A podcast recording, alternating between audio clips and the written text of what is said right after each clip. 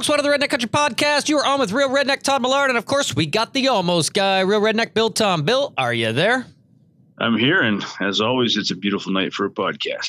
Beautiful night for a podcast. And as of late, we've also got the patriarch of Redneck Country, my father, Real Redneck Don Millard, sitting beside me. Dad, is your mic hot? It is. It's hot. Once Nice. again, gave him the good mic. Good deal. I mean, I appreciate the sacrifices you make for our podcast. Do you know what I'm saying? I figure my voice is loud enough that I could I could be in the other room and just yell into his mic, and we're gonna be okay. You want to try it? you would like that, wouldn't you? Why don't you go out on the porch? Go out on the Yeah. porch and give it a try. Jen, is the lock on the door? Yeah. it's a one-way door. Dad's stepping up his wit game tonight. Yeah. Gets sitting in front of the controls, harder for me to reach him. And all of a sudden, he's got a little bit of cockiness kicking. I like it. It's good. It knows I a can't. different element to the podcast. That's what we're gonna call it. A different Yeah. element. Yeah, I just can't reach reach over and mute them as easy. Yeah. What a week. We had a what a week here in uh, up in Barrie. eh? I was gonna say, Yeah. what what'd you get to? What'd you get up to? Other We than other than the Super Bowl crap that you were sending me pictures of, and I'm on this freaking workout plan diet where I eat a lot, but it's all bland. And here you are sending me pics of. Well, I don't want to spoil it. What what did you have on the grill, Grill Well, Master had- Bill? some- hey, some- whoa! Can I get a beat? Can you get a what? A beat? Give me a beat. What did you have on the grill? Gr- the Grill Master No, Bill? that, that, that's beyond me. I don't I don't make uh, make rap uh, noises or nothing. But what I do is I make good barbecue, and we had a great uh, a couple racks of ribs on the barbecue to celebrate Super Bowl Sunday. And I was uh, sending pictures to you and my dad, and my my brother, and uh, TJ, and uh, and I tell you, they were the best ribs that I ever made uh, on the Weber. Yeah, and nobody it's- will ever be able to confirm that but your own family, which you won't let us talk to. So Right. we're just going to Yeah, take so- your word for it. We're good, you know. I'm an This year, I mean, this year happens to be the best. I mean, I'm, I'm sorry you guys couldn't come for the Super Bowl party, but this year happened to be the best ribs I've ever done Ever in done. my 83 years on this earth.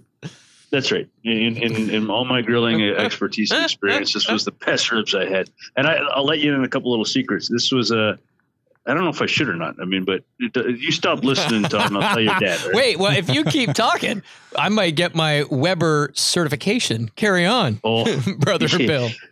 we uh, we did a mustard base uh, with a prepared mustard, and I'll let you look up what prepared Uh-huh. mustard is. Uh, I'm making notes. Uh huh. Don, just for for your knowledge, prepared mustard is just yellow French's mustard you get Yes. out of the fridge. That's what it is. Yeah. but they call it prepared mustard. I had no idea what it was until I looked it up. It's a foodie thing so- for you, right? You can't get just get mustard. Hey, it's a tablespoon of mustard.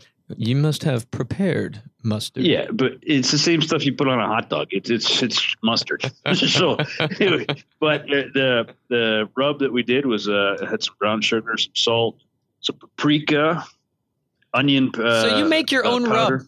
Oh, absolutely. See, I use a, a prepared rub. yeah. but carry It's on. like prepared mustard. There you go. and then uh, grill low and slow using the uh, three two one method. Well, okay. So- What's the three, two, one? Three two one method. Three hours, low and slow, two twenty five to two fifty.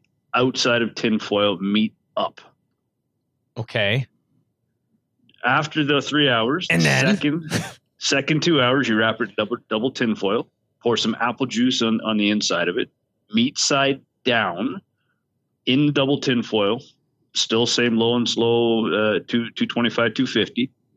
And then after the two hours in the tinfoil, one And hour then? outside of the tinfoil, with uh, no nothing else uh, uh, on meat side up. Three, two, one.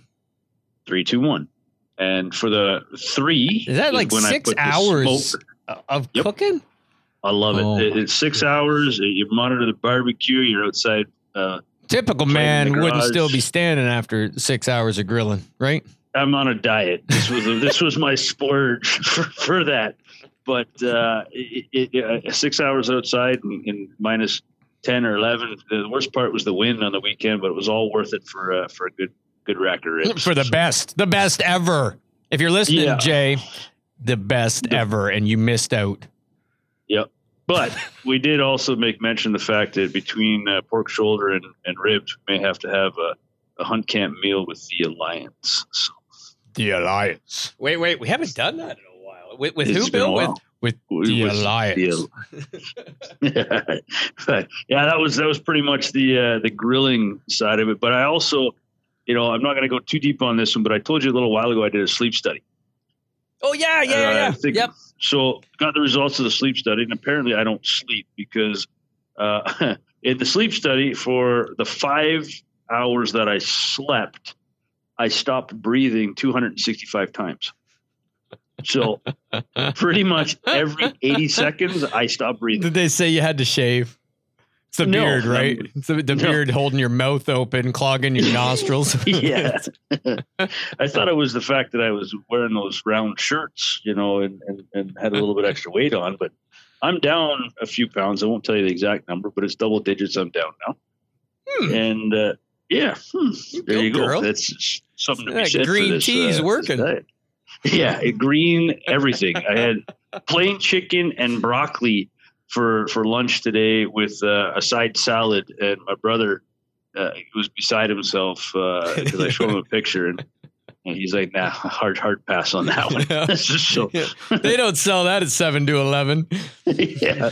yeah, he sent me the, the big gulping hot dog he was eating with a side of Reese's peanut butter cups, and I'll tell you what, I won't get into it on here, but I'll share you some recipes because I'm on that bland diet too. And I have found the perfect spices for boneless, skinless chicken that I have to eat every freaking day that actually gives it some awesome flavor. Yeah, well, we've we've actually we've done some good work there between my wife and, and I with the, the finding the recipes that actually work. And, and I didn't know you could eat chia seed. Like I said, I'm not going to go too deep, but uh, uh, chia seed. When I was a kid, you put them on the side of the the, the ceramic heads, and they grew grew hair out of them. Do you Remember those? yeah, there you go. Uh, aging myself a bit there, but you actually can eat that stuff. This, So- this episode of Redneck Country Podcast brought to you by the Clapper. That's it. help! Help! I've fallen and I can't get up. careful, careful. That hits a little too close to home. nudge, nudge. Yeah. So that was that was it. So then uh, once I, I got that Don, you and I got something coming. Now I've got a, a new machine. I've got to get set up for the. the you the got a side of the sleep bed apnea. mask. You got the old man machine. Yeah, I Uh, do for And- everybody and I don't even. I don't even have mild sleep apnea. They call it severe sleep apnea. So, they call it death. death. so this is all new. Death by wife if you don't put it on. Yeah, the, the lady that was uh, helped me out today asked me if my ribs were sore. From my my wife, you know, elbowing me to keep quiet in the middle of the You night. say, "Nope, said, "Kinda I sleep on the porch. yeah, I sleep out in the sunroom, right where I do my podcasts. so, anyways, that's what I did. Welcome to I got getting some- old, Bill. Hey, I thanks. shouldn't say welcome because I'm not there. That's on behalf of Dad. I wouldn't Yeah, sleep well- without mine. I, in fact, I, you know, I clamor to get in bed in the middle of the afternoon. I wouldn't let him sleep on. without his. I remember the first time we went to a shoot. We went to the provincials, and and we had to share a hotel room. And I thought, oh, you know, I'm not going to shoot where the crap because I'm going to be up all night from. Got to get to sleep before him. And as soon as he hits the pillow and ear um, hearing aids out, it's it's over. Like you get sucked in and blown out. and uh, but that machine, holy crap, it's a lifesaver. Yeah, well, I got to figure out the the mask fit and make sure because I said You it means shave. it- I'm not shaving. I've already told him that. So I've got some thing that looks like a. Anyways, it. My kids make fun of me, but the only thing I can tell my helmet. kids Darth yeah, Vader. is this. I can help you thing I can tell you. I can help you out with that, Bill. Give me a call when we're off there. I'll I'll tell you the mask to use. Good, good deal. Good deal. you guys can compare pills per day as well. That's it. so, hey, that's enough about me. So, Todd, what'd you get up to this week? Uh, not a lot, except we're about to embark on a new journey, I think. I'm Oh? excited. Well, I, I, so there's a prelude, but I don't want to get into it too much because we're going to talk about it, I think, on some upcoming podcasts, but I will allude to it a little bit that I was watching MLF, Major League Fishing, and like I'm hooked on this bass fishing deal online. You get to watch it. They got it done right, right? Like they've got the referees in the boats. They got cameras out there, and they they weigh the fish right on the spot. Two minute penalty if you drop it, and uh, they they weigh it, put it into the iPad, release it. So it's not like a weigh in where you go and you're on Yeah. stage and all that jazz. And it's it's hot and live, right? So you got like a timer counting down, and these guys got to catch fish as fast as possible, and the guy with the most weight wins. So it's like the last five minutes, they're pulling in hogs and getting them weighed, throw it back in the water, on to the next one, kind of thing. So I'm watching that, and it ends, and I'm like, crap. And right after it came up another fishing show, and I thought, this is the dumbest thing ever. And I'll tell you why. I thought this was the dumbest thing ever is because whenever we rent a cottage or we go up to a cottage or we do something, they have paddle boats. My kids always want to go in the freaking paddle boats. Now, folks, they invented motors. I don't even know what year. I mean, we're going Yeah. way back. Why? Why canoes? Why paddles? Why paddle boats? If I wanted to like pedal something, I, I, I don't know. It'd probably be a moped just to get it up to speed until the motor kicks in. There like it just that is my theory. And They they invented motors, and I embrace the technology. So I'm watching, and it's kayak fishing. And I'm like, well, this was stupid, but I was working out, so I let it go. And I'm watching, and all of a sudden, I find myself entrenched in kayak fishing. And I'm like, what is wrong with fishing. me? Kayak fishing. And I'm like, I will never go in a canoe because you know I don't like big water, and canoes Right. can tip. I have a flat bottom boat, and that, my friends, is where it's at because that sucker is solid.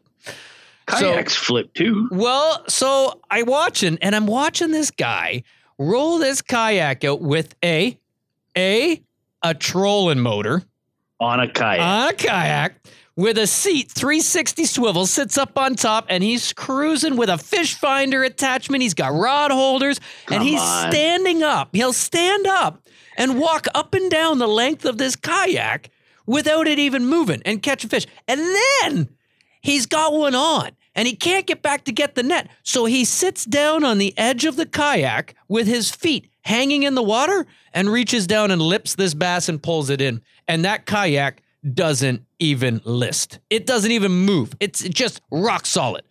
I'm like, what is that? That is so we did the podcast a while ago with my buddies Kevin and Petey, right? And talked Yeah. about local ponds and the big bass hogs that are in them and got to go find them. And then you walk around the edge of the pond, and you can kind of take a boat. And I, I've been to some, and I take my my flat bottom with a trolling motor, but it's a two man job because that that boat's it's got some weight to it. It's not like you could haul that thing uh, around by yourself, up and down hills, down in ravines, into the water, wherever you got to go. So I'm like, oh my gosh, this could be the answer. This is, I, I can't. So I started doing my research at, at about two months ago. And well, a lot longer than that. I started doing my research and got kind of hooked on it, had and, and mentioned it to my wife like five months ago. And then so it slowly did a little more research, a little more research. So I, on the weekend, received my kayak. You so did? I did. I've now got a NuCanoe, 2021 NuCanoe Frontier 12. And this is the most stable kayak on the planet. It can take a bow mount motor, a stern mount motor. You could even put a gas motor on it if you want. Now, not my cup of No tea kidding. because a lot of the ponds I go to, they're not going to like it if I'm if I've got a gas motor. But I've got I've got a bow mount uh, trolling motor and I've got a stern mount trolling motor. So I'm good to go, man. And so I've got- now I've got questions. I Th- don't well, understand. this thing is so wicked. I tell you, and it's got rails on it. So there's a company called Yak Attack that makes Okay. accessories for kayak fishing. So this thing, they've partnered, and the reason I chose this this kayak, there's a there's a few things why.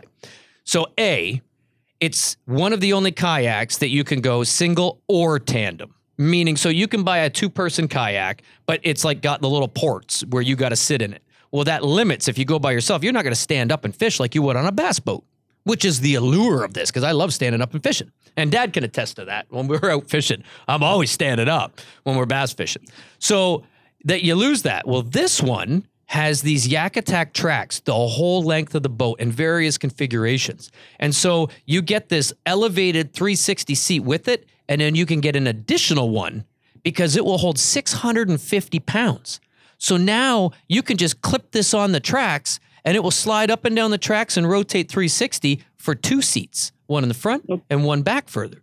So now That's pretty interesting. it's a tandem kayak. Now, if you go by yourself, you just pop that seat off, and now it's back to a single, and you got all that room to walk up and down.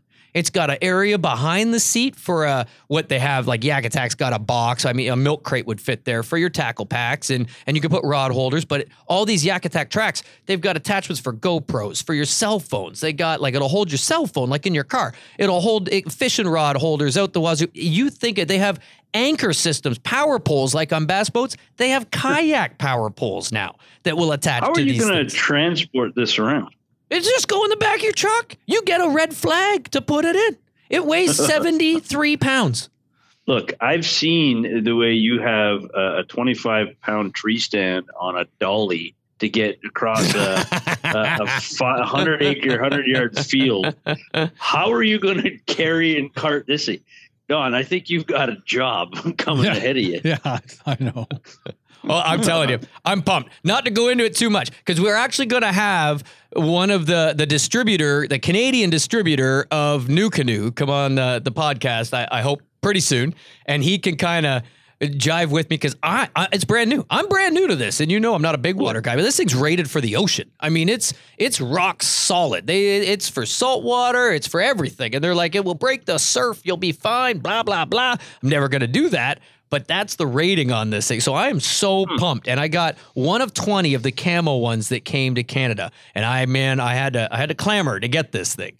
So and and I I know I'm now on the group in the states that, that you know they're some are very hard to get in some states. They're they're getting sold out like crazy because this kayak is the kayak. And if you don't want camo up here in Canada, there's there's enough of the other colors, but I wanted camo because it also has a duck hunting cover so that you can hop Oh, in the yeah? river and away you go. And you they guys even using it in fields as layout blinds. Like this thing is just a win win win win win all the way around. I'm so you didn't have I'm a hard pumped. time selling your wife on this. I did. Did. Five months. Five months. Five months, and I might have sold a gun. Well, that's what it takes to to get what you want there. And I, I tell you what. Oh, I'm pretty pumped. So now I've got to plan out my budget to get going up until trout season and then up to bass season on my attachments that I add, like the power anchor and the fish and pole holders and all of that jazz I, I- to get her outfitted. All, all I'm so pumped.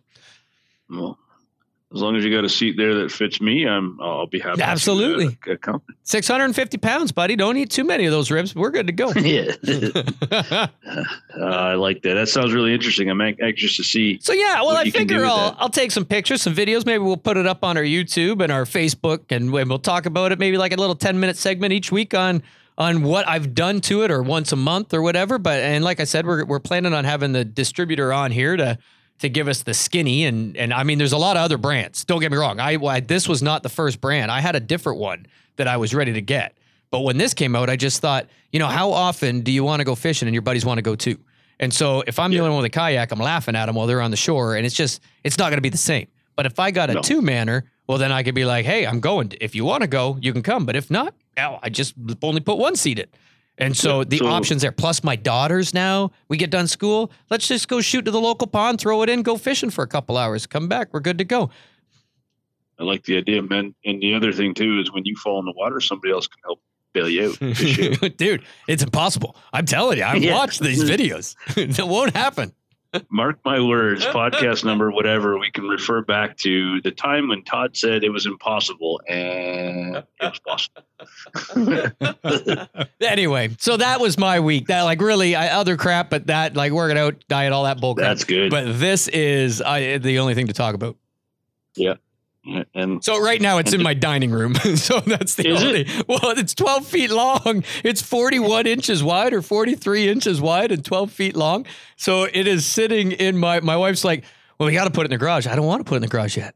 Like I, I got, I, I got because you, when you register it, you get free gifts and free shipping and stuff. So I got the extra seat on its way. Like I had already budgeted all of this stuff. I'm good to go just to get me in the water.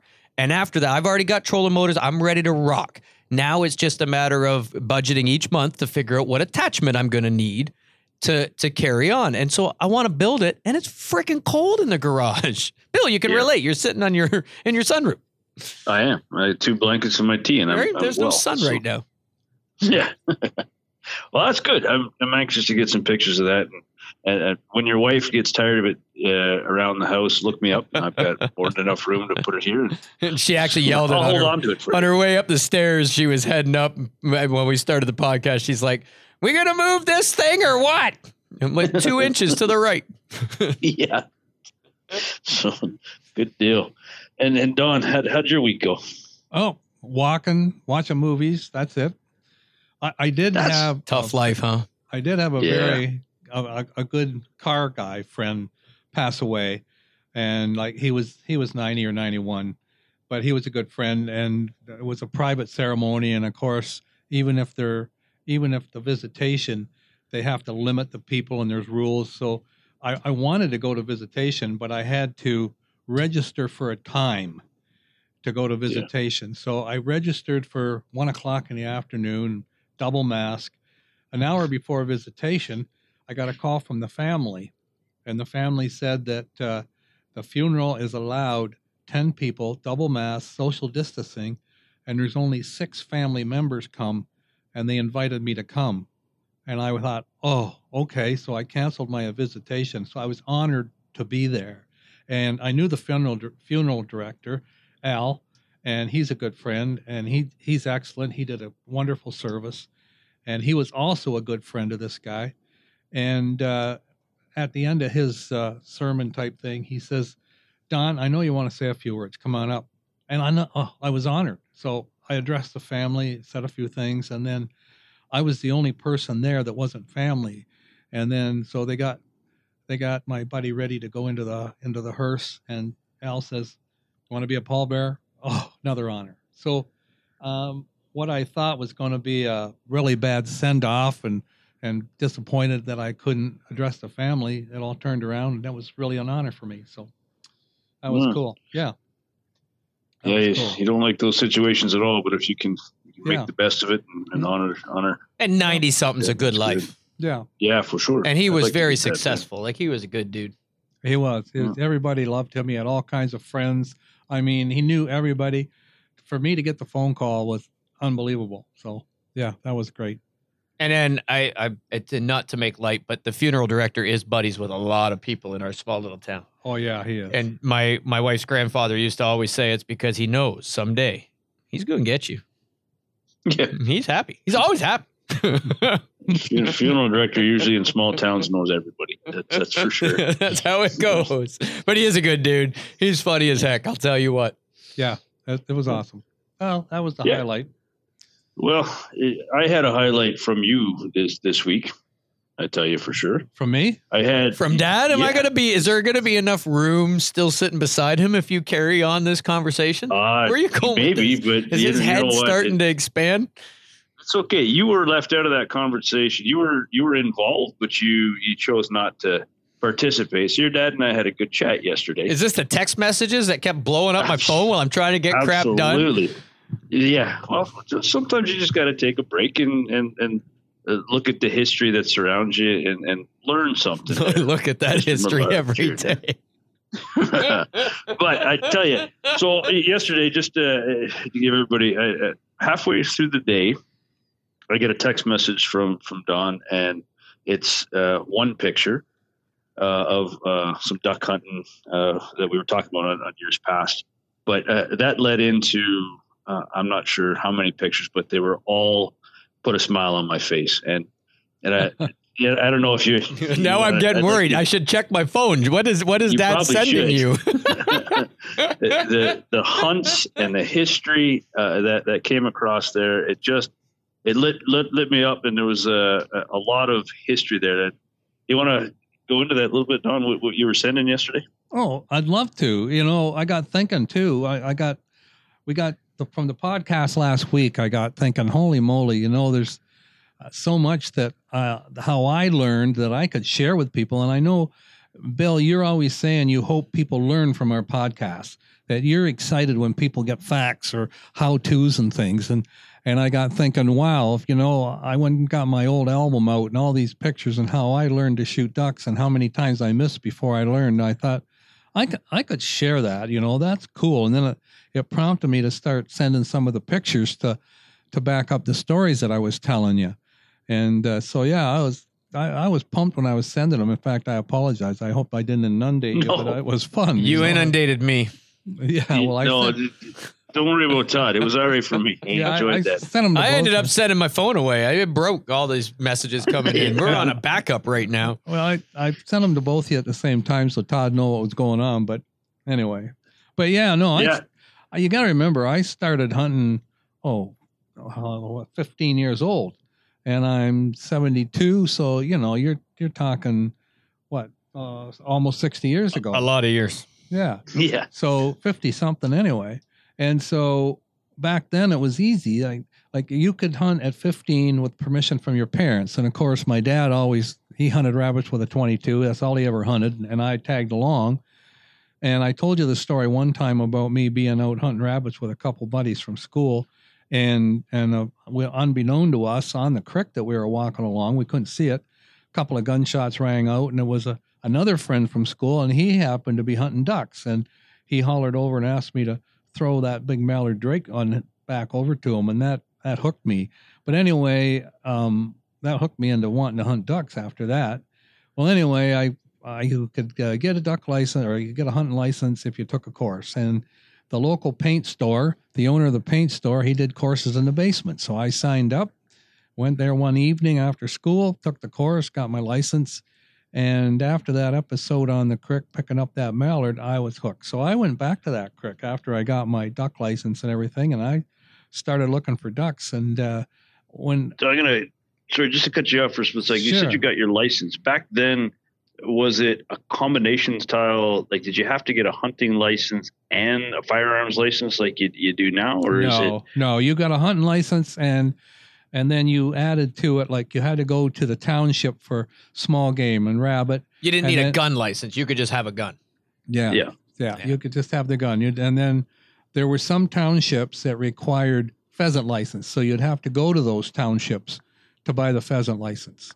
I remember when I started hunting, uh, I had to go to the town office for a year to get my, my rabbit hunting license. That's right. They they still did that. Uh, in addition to your small game, you had to buy from the township a, a separate license, which Look at you, old man. gone away. You and Dad got a lot in common this That's right. podcast. Keep talking. Yeah, that's exactly right. So anyway, I'm out looking for, and then I realized one evening it's dusk, and these these wood ducks would come flying up the creek, and I got ready, but they didn't follow the creek because the creek bends, and th- this is the same spot right now where Todd and I uh, hunt deer. And when I describe this, Todd will know where I am. It's the it's the spot where the kayak will go floating down. Exactly. And it, it's at the bend. And anyway, the ducks come up the creek, but then they were heading, I don't know where they were heading to, but maybe to their night spot, a night pond, but they cut across the field. And I thought, holy moly, they're not that high off of the field when they come off that creek and, and go across. So the next night I get out there and there's a, a stream that comes across and goes 90 degrees into the big creek, but it's like a ditch. And so I got out there where I figured in the middle of the field they were going to cross, and I got down into that ditch and I stood in the bottom So you took a chance after you hunted the creek. They cut you off and flew across the field. Yeah. So the next night you went back and sat in the field, completely away from the creek. Yeah, in a ditch. I know where the ditch is. Yeah, exactly. And hoping that they're going to take the same flight path. exactly. It wasn't bugging you that chances are they'd still fly up and down the creek. No, I figured they were going to that spot every night, and that's what I did. All right. Now, what was bugging me, could I hit one? Because this is new, right? And I read everything I could and how to lead ducks and everything. And I had, in fact, I passed that book on to Todd, and it described how you shoot incoming ducks over your head. And I thought the only way I'm going to learn to do this is to practice what it says in this book. So I got out there, and sure enough, there they were coming down the creek.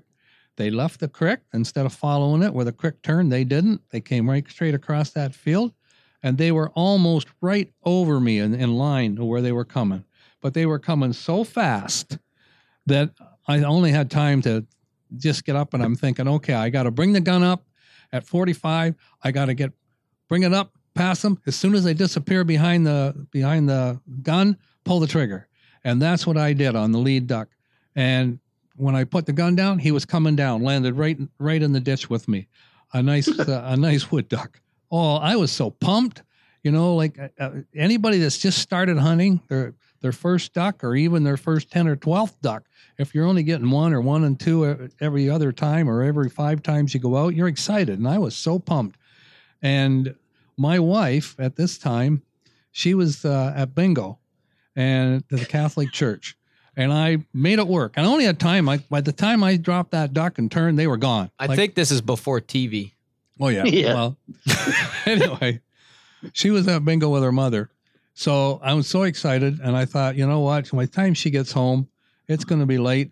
I'm going to slip over there and wait for her to come out. I was so excited, so I, I couldn't wait. I went in, and I looked in the door to the room they were playing, and she saw me, and so I motioned, and so she said yes. So I walked in, and she says, "What are you doing here? You're in your hunting clothes. You're I said, "Yeah, but I got a duck. Look," and I had it in my coat. She says, "Oh my gosh, put that put that duck away." And I said, "Don't you want to see my?" Duck? She says, "Put the duck away. I'll see you when I get home." She was totally embarrassed, and her mom was laughing. My mother-in-law, she was laughing. She says, "Glenda, you grew up on a farm, for Pete's sake." I know, Yeah. but we're at a bingo. Well, it just so happened that I lived on uh, Wellington Street in St. Thomas my until I was 18 or 19 until I got married. And for 19 years, the family next door, they had 10 kids. Well, three of those girls were at that bingo at the next table. And so I was friends with them for 19 years. So they waved, they saw me, they waved me over. Did you get a duck? Did you show them Glenda a duck? Yeah, let's see your duck. They were more excited than my wife was. My wife was so embarrassed that I'm flashing this duck around the bingo hall. But I, I was pumped. I I'd made this terrific shot. I was absolutely pumped. She wasn't impressed, but I was. That's But- but okay. that- they get hey. over that kind of stuff, right? But you know, some, no, she never No. did. to this day. no.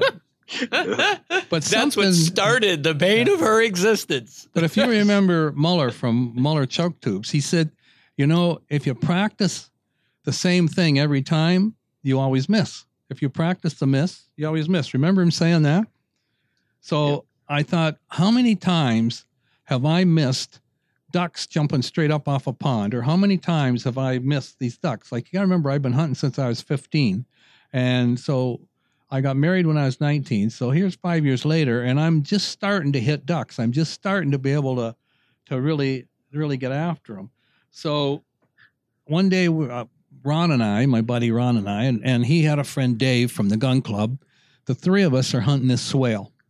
And so there we, we jumped the swale. There wasn't anything in the swale that we could find. And Ron said, Well, I'm going to take a walk because we saw three or four ducks fly over and come down in a field over. He says, I'm going to take a walk and see if that's a water hole. So uh, Dave and I said, Okay, well, we'll wait here. So we sat at the edge of the field. Well, half an hour later, here comes this duck from the direction Ron had gone, and it's flying straight at us, and it's high. It's it, but it's shootable as far as I can see. And Dave says, "Geez, look at that duck. He's pretty high." I said, "Yep, but I'm going to apply what I learned from this book." So I brought the gun up when I got to about the position where you could bring your gun up and the duck would be at 45 degrees. I brought the gun up. I started swinging. I swang up to it. I swang through it. As soon as he disappeared, I pulled the trigger. And then the next thing I know, that duck is coming down, landed right at my feet. Disappearing behind the barrel. Yeah, disappeared. You don't even see it.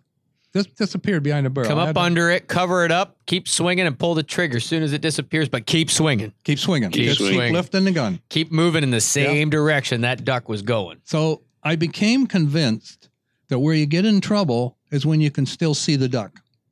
You try to match its speed. All of a sudden, you're guessing the lead. You're you You're know thinking how- too much. You got to Yeah. let instinct Yeah. take over. Yeah. So I was I got really good at those shots where you cover them up. Well, it wasn't very long later that five ducks came from that direction. We found out later that Ron did find a, a little bit of a pond and swale over there, and he jumped them, but he he couldn't get a shot. But they came to us, but they landed right in the swale. So Dave says, "Okay, let's work out a plan. When you know you go this way, I'll go this way. We'll see if we can work them not directly between us because we don't want to be shooting directly at each other, but we'll walk through there and then see if we can put them up within range. So we started walking through, and it was all like uh, shrubs, and you couldn't see very far. You had to look around stuff and and falling over trees and stuff and and bushes, and then all of a sudden, I heard them lift, and there they were. All five were coming up in front of me, and I remember consciously thinking, I don't want to shoot the same duck that Dave's shooting at. And he'd already said, I'll shoot the, if they come from me, I'll shoot the back ones. If they come from you, I'll shoot the front ones. You shoot the back ones. Okay. So they were coming from Dave. So I brought the gun up and I'm swinging on this duck and I'm consciously thinking, is he going to shoot this one? And then I hear a boom and, the, and a duck at the back fell. Oh, he didn't. Good. Bang. I dropped that one. So I moved to the next one and he shot. Bang. The next duck fell.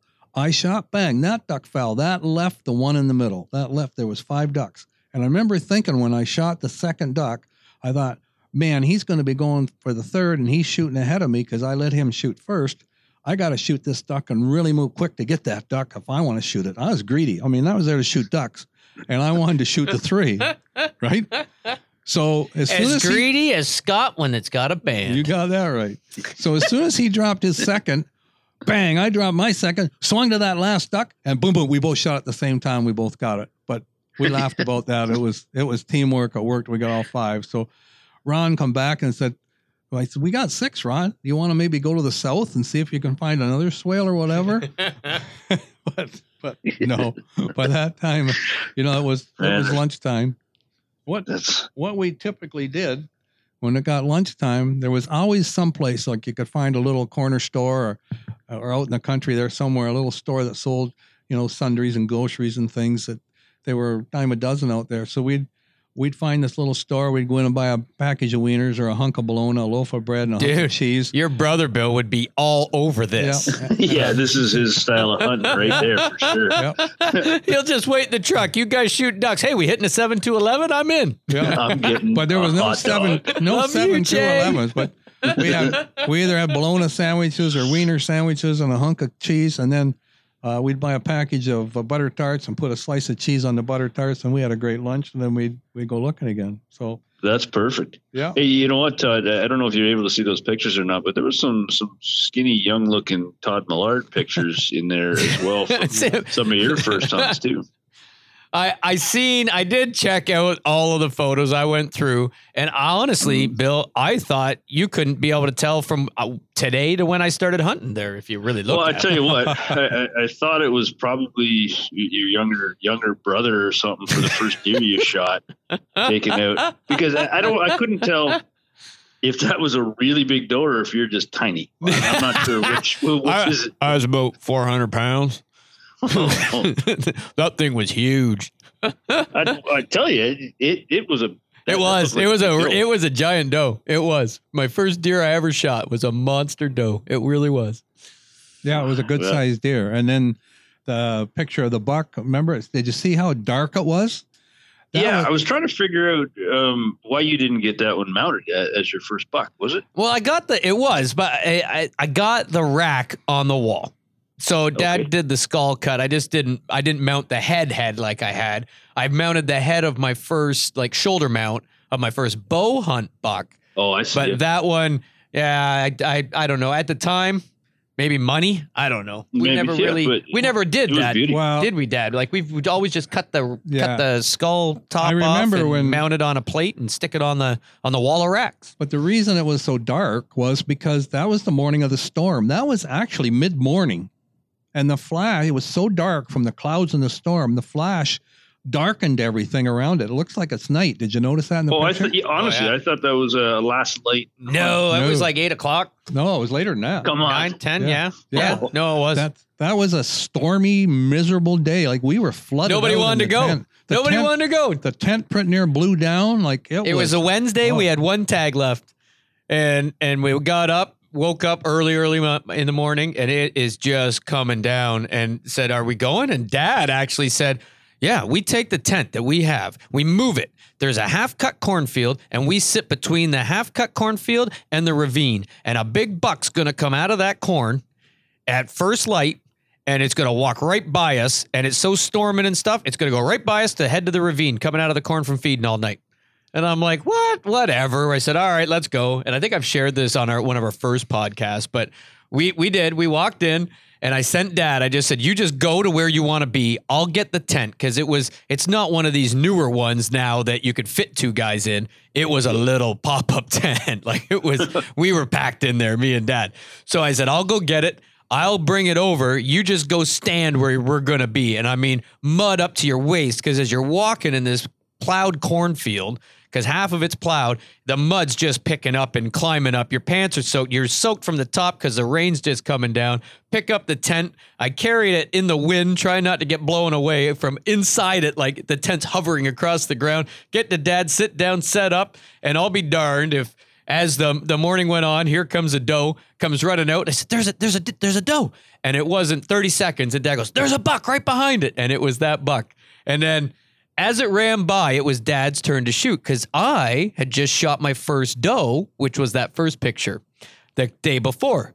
So it's Dad's turn to shoot because we'd sit together.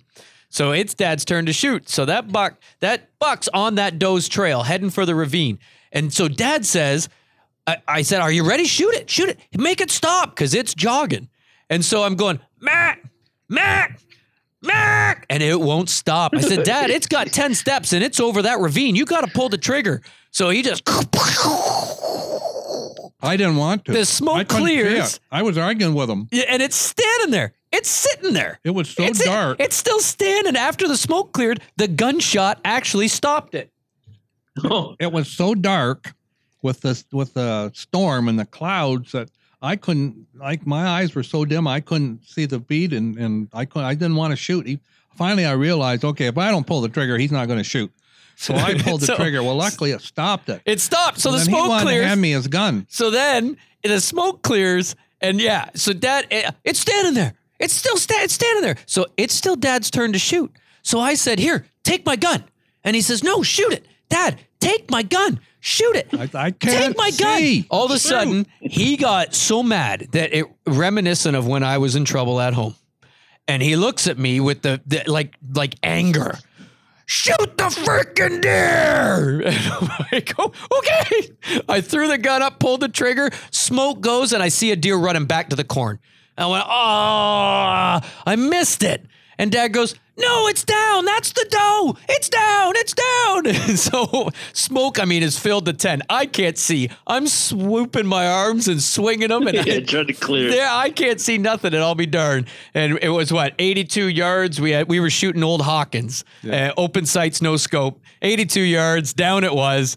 And so then Dad had to go and and and finish it off just to make sure it was done. So Dad ran over, reloaded, and finished it off. My brother-in-law had actually gone with us, and so he messaged he we had radios at the time. This was prior to cell phone and texting and stuff. So we had radios.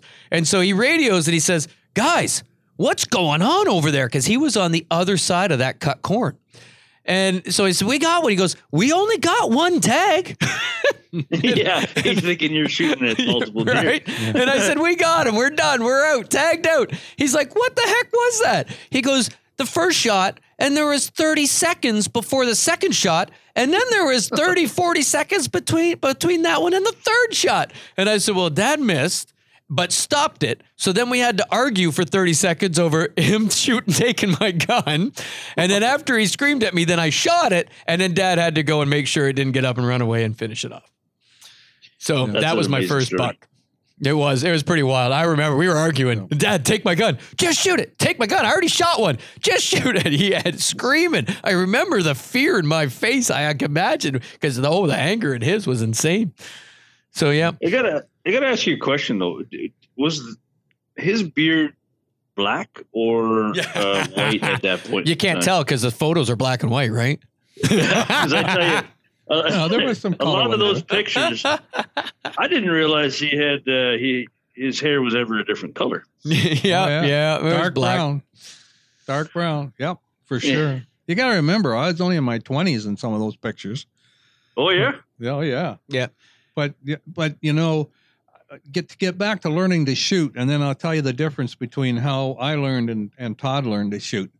Like I still had to like I was reading everything I could about lead and everything, and I'm still missing a lot of ducks. And it's it you know you work so hard to find them, and then and then uh, get a chance at them, and if you miss, you really you know really gets down. And so I learned from that that overhead cover them up, and I learned that once you could see the duck, I was missing again. So I had to I had to apply that cover them up to the same thing as a as a passing or a crossing duck. I had to swing from behind and then realize that okay, the duck if it was coming straight over, by the time I swing the barrel to pass its beak, I wouldn't see him now. So keep swinging, pull the trigger, and then I started killing those crossed ducks. But I'm sitting in the in this swamp with my buddy Ron, and uh, it was hot and heavy. And first thing in the morning, ducks were flying and we were bringing down a few and then it quieted down. So i thought okay it's time for a snack. So i get out some cheese and crackers and we're sitting there and i'm having a bite of my cheese and crackers and i see this big mallard drake coming across the, the swamp and he's not too high and he's coming right to us. And i thought oh my gosh you know here comes a duck. And i just yelled duck at ron and he was on us in no time and i didn't even put the crackers down. I just grabbed my gun and with my left hand that had the cracker and cheese in it, I just munched everything right against the forearm of that LC Smith. I put the gun up, I did my thing, shot, and down he come. And Ron said, "Wow, that was fast and smooth." Yeah, but I wrecked my crackers. I had I was all crushed against my gun, but I was pumped. Custom grip. Yeah, but at the same time, out of the corner of my eye, when that duck was falling, I saw another one coming, but further over, about 30 yards, coming the same way, but it was going to go pass and cross us. And I thought, and so I thought, oh, I don't want to miss this one.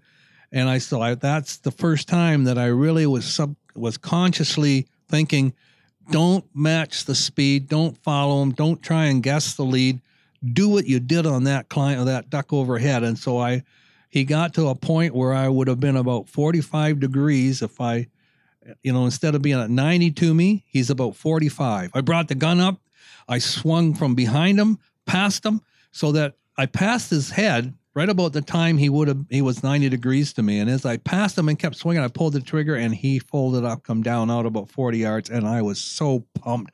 Ron says another smooth swinging shot. And i thought okay i got this now. Stop using your eyeballs. Start using your your uh, natural, you know, instincts.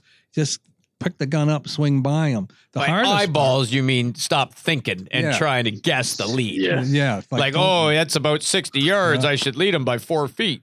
Yeah. Well, then down uh, down at the end of this, like he was flying right along the edge of the woods. He came out of the swamp. We were in a field, and there was a woods that, that he was going to fly along hardest part, I spent 20 minutes trying to find them because it was all ragweed and weeds and everything. And finally, I got down on my hands and knees and started crawling around and found that duck. I was panicking for a while because I knew he folded up good and it was a nice duck. Well, at the end of the woods, I saw a duck circle and go down in behind the woods like it was going to land in the field. And I thought, oh, that must be, it must be flooded or wet back there too. So I said to Ron, I'm going to walk down here because I think I saw a duck go in there. So I walk around. Sure enough, I don't even at this time I don't know it, but the grass is flooded. It's it's about eight inches of water in this high grass, and I'm just walking around the edge of the the, the woods, and I'm walking towards along the side towards where I figured this duck come down, and about 25 duck yards, he blasted straight up. And I thought, oh, look at this beautiful big greenhead. I brought the gun up as soon as I could see his beak over the bead, I pulled the trigger. Boom. He didn't come down. I did it again. Boom. He didn't come down. I did it again. Boom. He didn't come down. And that, you know, that's exactly what Muller choke tube said. You do the same thing every time, you miss every time. I had the beak over the bead and I was uh, shooting underneath them. So I thought you should have increased your lead. Yep. Yeah. So I thought made and, an adjustment. I just blew it so excited I just blew what I had just learned and said to myself, I got this. Is make them disappear or make sure you use instincts and get by them. In this case, I could have made that duck disappear because he was going straight up. Mallards jump straight up in the air. Their wings come down on the water and they jump straight up. So, okay, a couple days later, I'm hunting this uh, flooded cornfield and I walk out to where there's this big open spot. There's a great big mallard in the middle and he jumps up. And I went, okay, use your head and that duck went straight up. I come up from behind him, and I didn't stop the gun when I got to his beak. I kept going. I pulled the trigger. He didn't come up over the barrels. I looked, and he was falling down into the water. And I thought, okay. Gunk, gunk, gunk. From then on, well, then I don't know how old Todd was. He was older than 15 when, like, he used to go hunting with me, but he could never carry a gun, so he wasn't excited about going hunting, and he wouldn't wasn't excited about going all the Before cell phones and stuff, like my gosh, what are you gonna do? You actually had to pay attention and learn Yeah. something. So he finally says to me one day, you didn't know me in my younger years, Bill. Yeah. And my son-in-law, without us knowing it, he'd gone and got his hunting license and said he didn't tell us because he was afraid he'd fail. And so he says, "Will you take me hunting?" Gladly, glad to have somebody to go hunting with. And then Todd had said the same thing. I want to go hunting. I said, "Well, before you go hunting, we're going to the gun club." And like everything Todd does, he researches it. He he looks it out. He picks people's brains. And that summer, he shot everything he could shoot, and and he's head and shoulders over me now in skeet, five stand, unbelievable. I'm sorry, you know we're recording this, right? Yeah, Okay, but just it's checking. the truth. yeah. Like uh, I can I can still hold my own trap shooting, so I can still beat him sometimes trap shooting, and and he has almost won every trophy that I was so proud of in my younger years, and he's almost matched all those accomplishments. But uh, when it comes to skeet, he outshoots me at skeet, and that's where he really learned to wing shoot. And then, of course, we did the sporting clays. He can outshoot me at sporting clays and five stand. Forget five stand. He's way ahead of me in five stand. But it's all the same principles. But he learned that let the instincts. You'll he'll, he'll hear him say it a hundred times. Let your instincts take over. Sweep it out of the sky. That's- I'll tell by. you what, we got a guy, an old boy at the club, vice president, St. Thomas Gun Club, eh, Daryl Dennis, and I was down shooting skeet with him, and I struggled. I eh, shoot trap, no worries. Shoot skeet, and I struggled when I first started waterfowl hunting. Like the the first goose hunt, I think we were getting lucky. I was getting lucky. But then I started to struggle after that because again, you overthink and you start to think you got it figured out. Yeah, and when you, think, analyze every element yeah, of it. right? you're, you, when you overthink, you got issues, right? So then you're you're taking too much time. You're trying to be too calculated. It's got to be instinct. You've got to know where your gun shoots. You got to be. It's got to be instinct. So I'm down there at the ski ski den uh, with with Daryl, and we're doing around, and and when I got no problem hitting stations one and two, right? Like they're just they're going away and coming at you, and I they're they're not really cruising direct 90 degrees from you like a crosser. And so I was down there and we get to the hard stations and I just getting irritated and Daryl says to me, "No, look look at here, young man. Like uh, listen here, lad."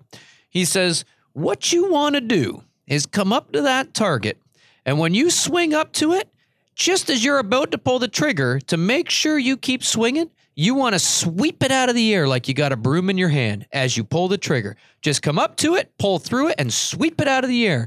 Well, after he said that, I started mashing targets. Apply that to dove, ducks, and geese, it's game over. And that's how, and now, now, I don't think about it. Now I just come up and I do it because I've done it so much at the skeet end on those 90 degree crossers that and and really I listen to other guys and they'll say on those crossers on skeet and and skeet shooters have it figured out where it's it to me it can get really boring when you get good at skeet because it becomes and any skeet shooter's gonna gonna gonna get mad at me for I saying this. I love skeet uh, shooting. Be Well- careful. Well, it, but, but so to me, if you get really good at skeet, like the competitors, and it becomes spot shooting. You'll they'll hold their gun like yell pull boom, yell pull boom onto the next one, pull boom, mark boom on to the next one, pull boom, mark boom on to the next. They barely move their gun because it becomes spot shooting for them. Yeah, they know the lead. and and they'll Right. tell you all these old boy uh, skeet shooters. They'll say you need on station four and five. You need four foot, five foot a lead. And so that messed me up forever because I'm Yeah. physically with my eyes. I've got the gun mounted and I'm going with my eyes four feet. Nope. Am my four feet? Nope. Am I four feet? While I'm trying to swing, while I'm trying to acquire that target, all of that, all in in split seconds. You can't do it. So when Yeah. Daryl said to me, "You come up to that thing and sweep it out of the air, and you will throw that shot." As long as you match speed and then sw- sweep it through, just sweep right through, and you'll start pounding them. And dude, I tell you what, I never shot skeet with a high gun, and that I think helped from a from a wing shooting perspective because I, I was target acquisition, gun to the shoulder, swing through it, and and break a target.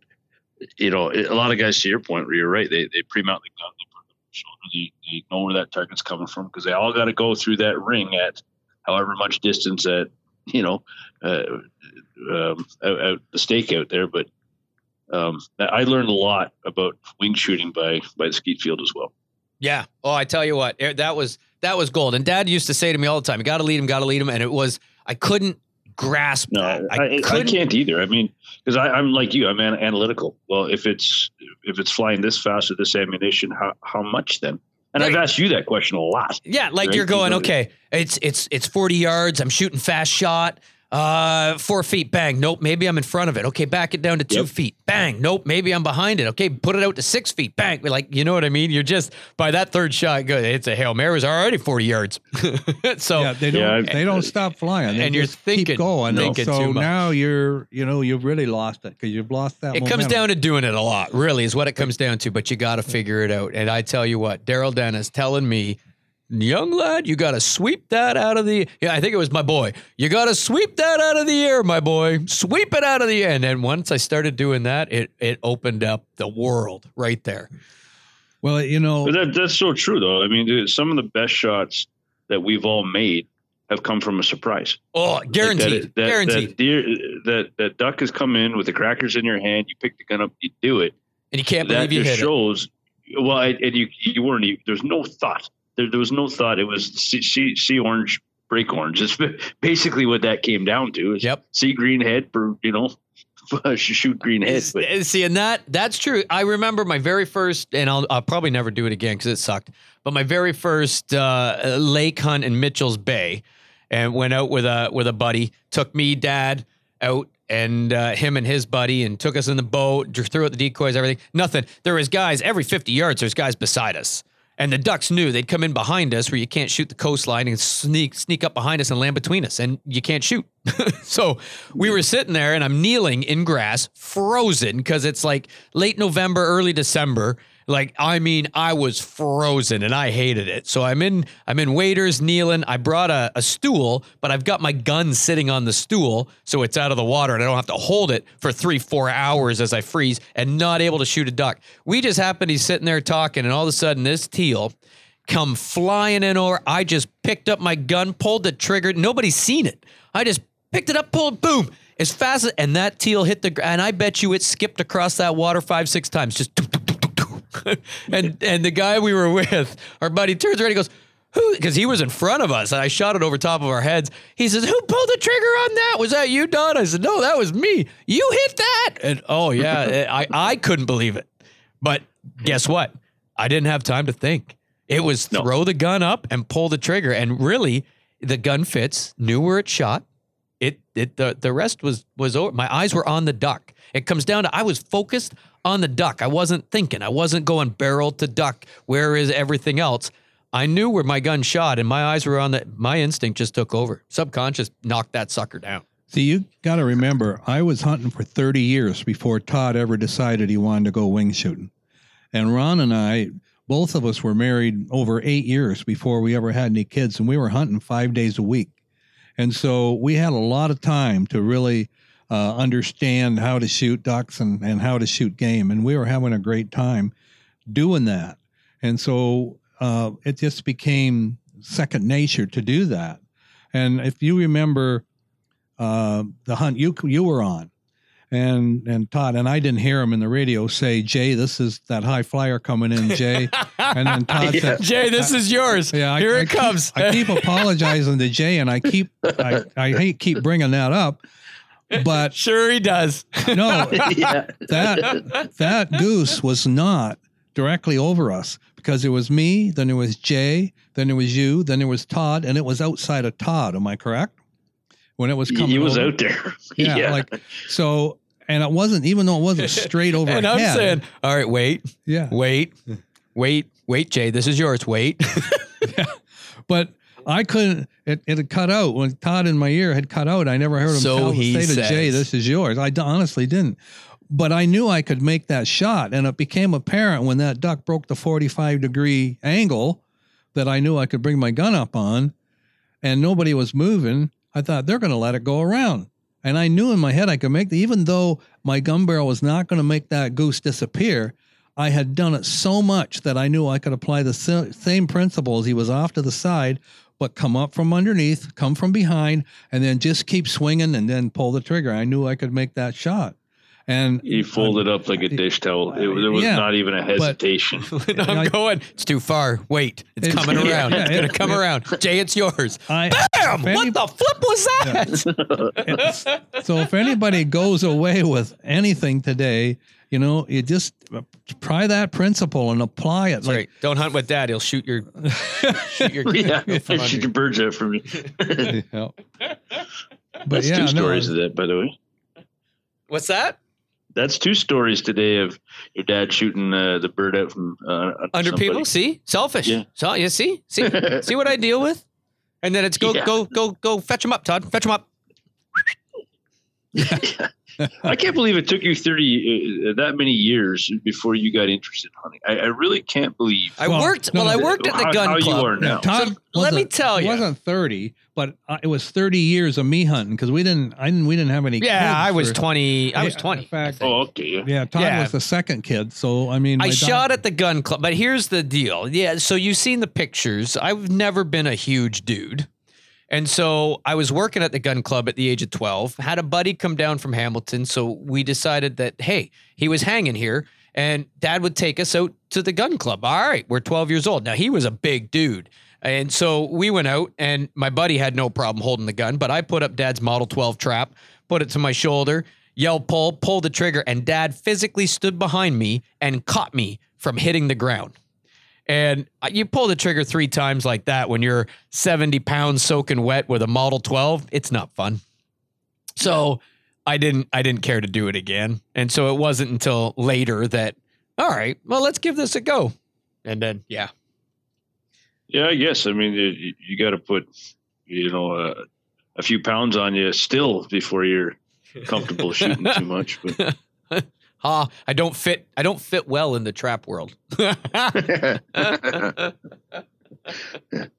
I, I'm glad you picked it up though, because it, it would make for some really boring podcasts if all we did is talk about, you know, working out and uh, eating healthy food. I don't know. I'm thinking of starting another one just on the side of this. I'm now a connoisseur.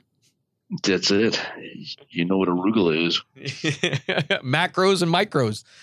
That's it. But no, it's a good podcast. I, uh, I enjoy hearing all these old stories, and I tell you what, when you come across those pictures of history, uh, I send them across. I love seeing them. I like like hearing. Be the stories careful what you're asking for, Bill. You're gonna have to up your your texting plan.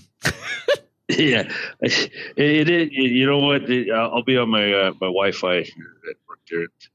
Uh, they can pay for the downloads of, of uh, your your hunt history and past. Lets me know how things were back uh, when you were growing up, Todd. And uh, it sounds like you had a pretty awesome upbringing with the opportunities that were presented for you. I can't complain. I It's can't neat. complain. Yeah. But yeah, Really neat to see. so yeah. Yeah, you did. You did good, Don. You did real good. Well, we've had fun. We've had a lot of fun. And I'll tell you, he knows more people than I do in all the gun clubs. That's for sure. Like I, That's because he, he he's got the shoes and he's got all that Yeah. other stuff. I blame it on the mouth. yeah, he's mouthy. yeah. I know who I am. Yeah, if you don't like me, you're gonna really be in trouble. That's it. I will smother you with love. And then if I do like you, well, then you're in big trouble too. Because I only chirp the people I like. That's it. So very good, uh, gentlemen. Thanks for the chat tonight. Yeah, Yeah, it was- appreciate it. thank you, Bill. We'll talk again.